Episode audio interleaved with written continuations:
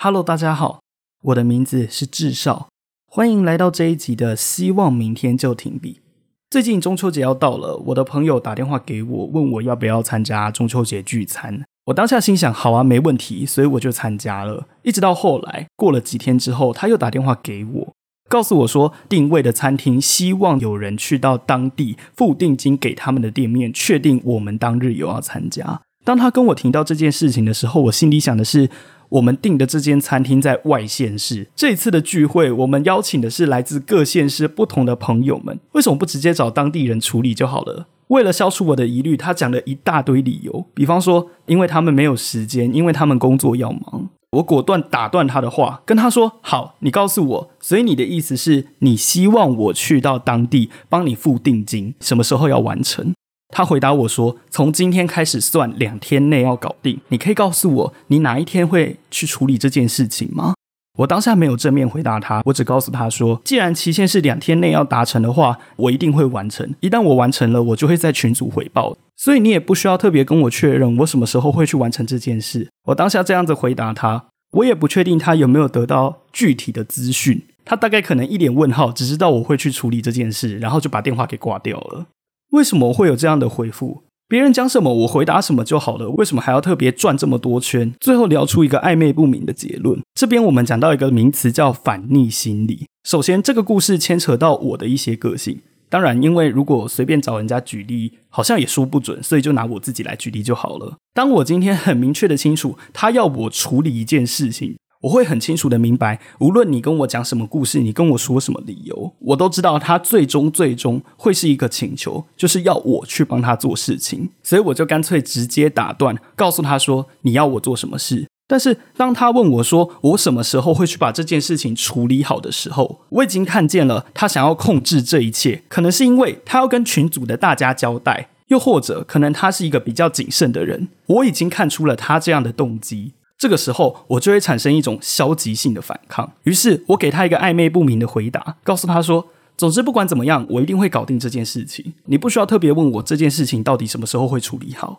这个就是反逆心理。你明明知道对方拥有这样的期待，你也不是没有能力去回应他的期待，只是因为你感觉到你被控制了，你不能够就这样子被别人摆布，你产生了自尊，你的自尊告诉你，你一定要夺回一些主控权，但是你又不能够正面反抗。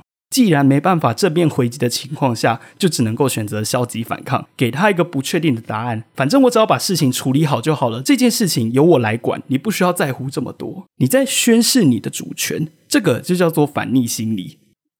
就像我知道，我只要服从老板的期待，我就可以让老板更喜欢我。可能未来有一天我能够加薪什么的，也许也没有。但如果反抗的话，事情会变得越来越难搞，所以也没有办法。但是在人际相处的时候，我们期望的是一个对等的关系。所以，当我们识破别人期望的同时，我们也会希望取得一点主控权，来换取对方对我们的关注。讲了这么多，不如举一个简单的例子：当你在看一些 YouTube 影片或者是一些网络创作者的作品的时候，影片开始的时候，他可能会做一个开场白，比方说他会希望有人订阅或者是按赞、喜欢、分享之类的。当你看到这样信息的同时，你会去做吗？为什么你会去做？可能是因为你觉得这样子订阅无伤大雅。但如果你不去做，那就是因为你产生了反逆心理。你明明知道订阅它也不是一件困难的事情，你也知道自己可能也不是真的很讨厌这个频道，可是不知道为什么听他这样讲，我就是不想订阅，我就是不想这样做。这种反逆心理在男女感情上也是一样的。假设今天我很清楚这个人喜欢我，当他不停的用赖敲我的时候。就算今天我有话可以回应他，我有话想跟他聊，我也会觉得只要我落入了他的话题，那我就是会被他拖着走。有的时候对方可能也是这样想的。如果今天他知道我喜欢他，或者是我对他有很强烈的动机，那他因着识破我的动机对我冷淡，我也觉得那是很正常的。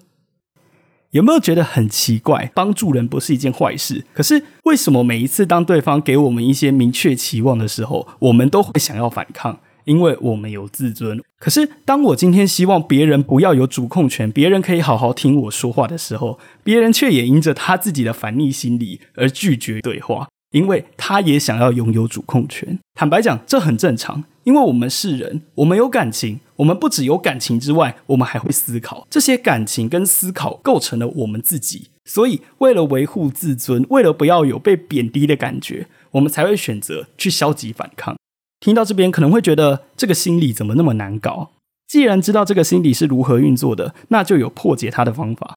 比方说，如果你们两方都僵持不下，那就主动先舍弃你的立场，去了解对方为什么会觉得卡住。可能对方也不是讨厌你或是不喜欢你，只是他觉得他就卡住了。当你了解他为什么卡住之后，你会比较知道怎么去调整。又或者，当你今天看见对方就是对你兴趣缺缺，你就瞬间抽开。比方说，在我跟学姐之外的女生，比较年长的女生说话的时候，我都会说，在我的眼中你很特别。但当然，我一定要这样子跟你讲，要不然你怎么会理我？我对别人我也一定要这样讲，我一定要让他觉得很特别，他才会想要跟我讲他的故事，对不对？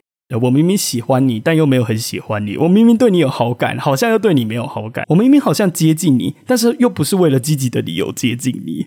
那到底你想要怎样？你到底喜不喜欢我？就是这样子，透过抽开接近、抽开接近的方式，去降低对方的警戒心。当我们过度经营一段关系，让对方产生戒心的时候，这种适度的抽开会重置对方的大脑，让对方的大脑回溯到你跟他最火热的那个时候。所以，当你如果觉得因着对方的反逆心理，你快要搞砸一段关系的时候，你就突然抽开就好了。你永远都有机会重新开始，去检讨你的策略。然后再做出不一样的行动，但这个方法也不是说百分之百就成功，这个只是最有效的方法。就像有一些人明明就已经抽离了，抽离了之后，如果又马上回去，对方又会觉得这个人应该要离我远一点。如果是这样的话，就只有一个方法，就是在抽离的时候所产生的那个不安全感，透过那个不安全感，让对方反过来接近你。因为对方已经退到退无可退，他的防护罩已经张开到没有办法再前进了。既然这样，就只能够透过他来向你前进，才能够解除那个防护罩。如果你真的诚心想要跟对方对话，那你当然要先了解对方想要讲什么，不然对话要怎么开始？反逆心理它不全然是坏的，即便它给人一种很负面的感觉。但不表示那个人就是讨厌你、不喜欢你，可能只是用错方法。这个时候就给予对方足够的空间。那如果真的因着对方的反逆心理，把这段关系逼上绝路的时候，就适当的抽开身，让对方反过来去找你，找到合适的距离，再开始重新对话就好。你永远都有机会。我们这集就到这里，我们下集再见。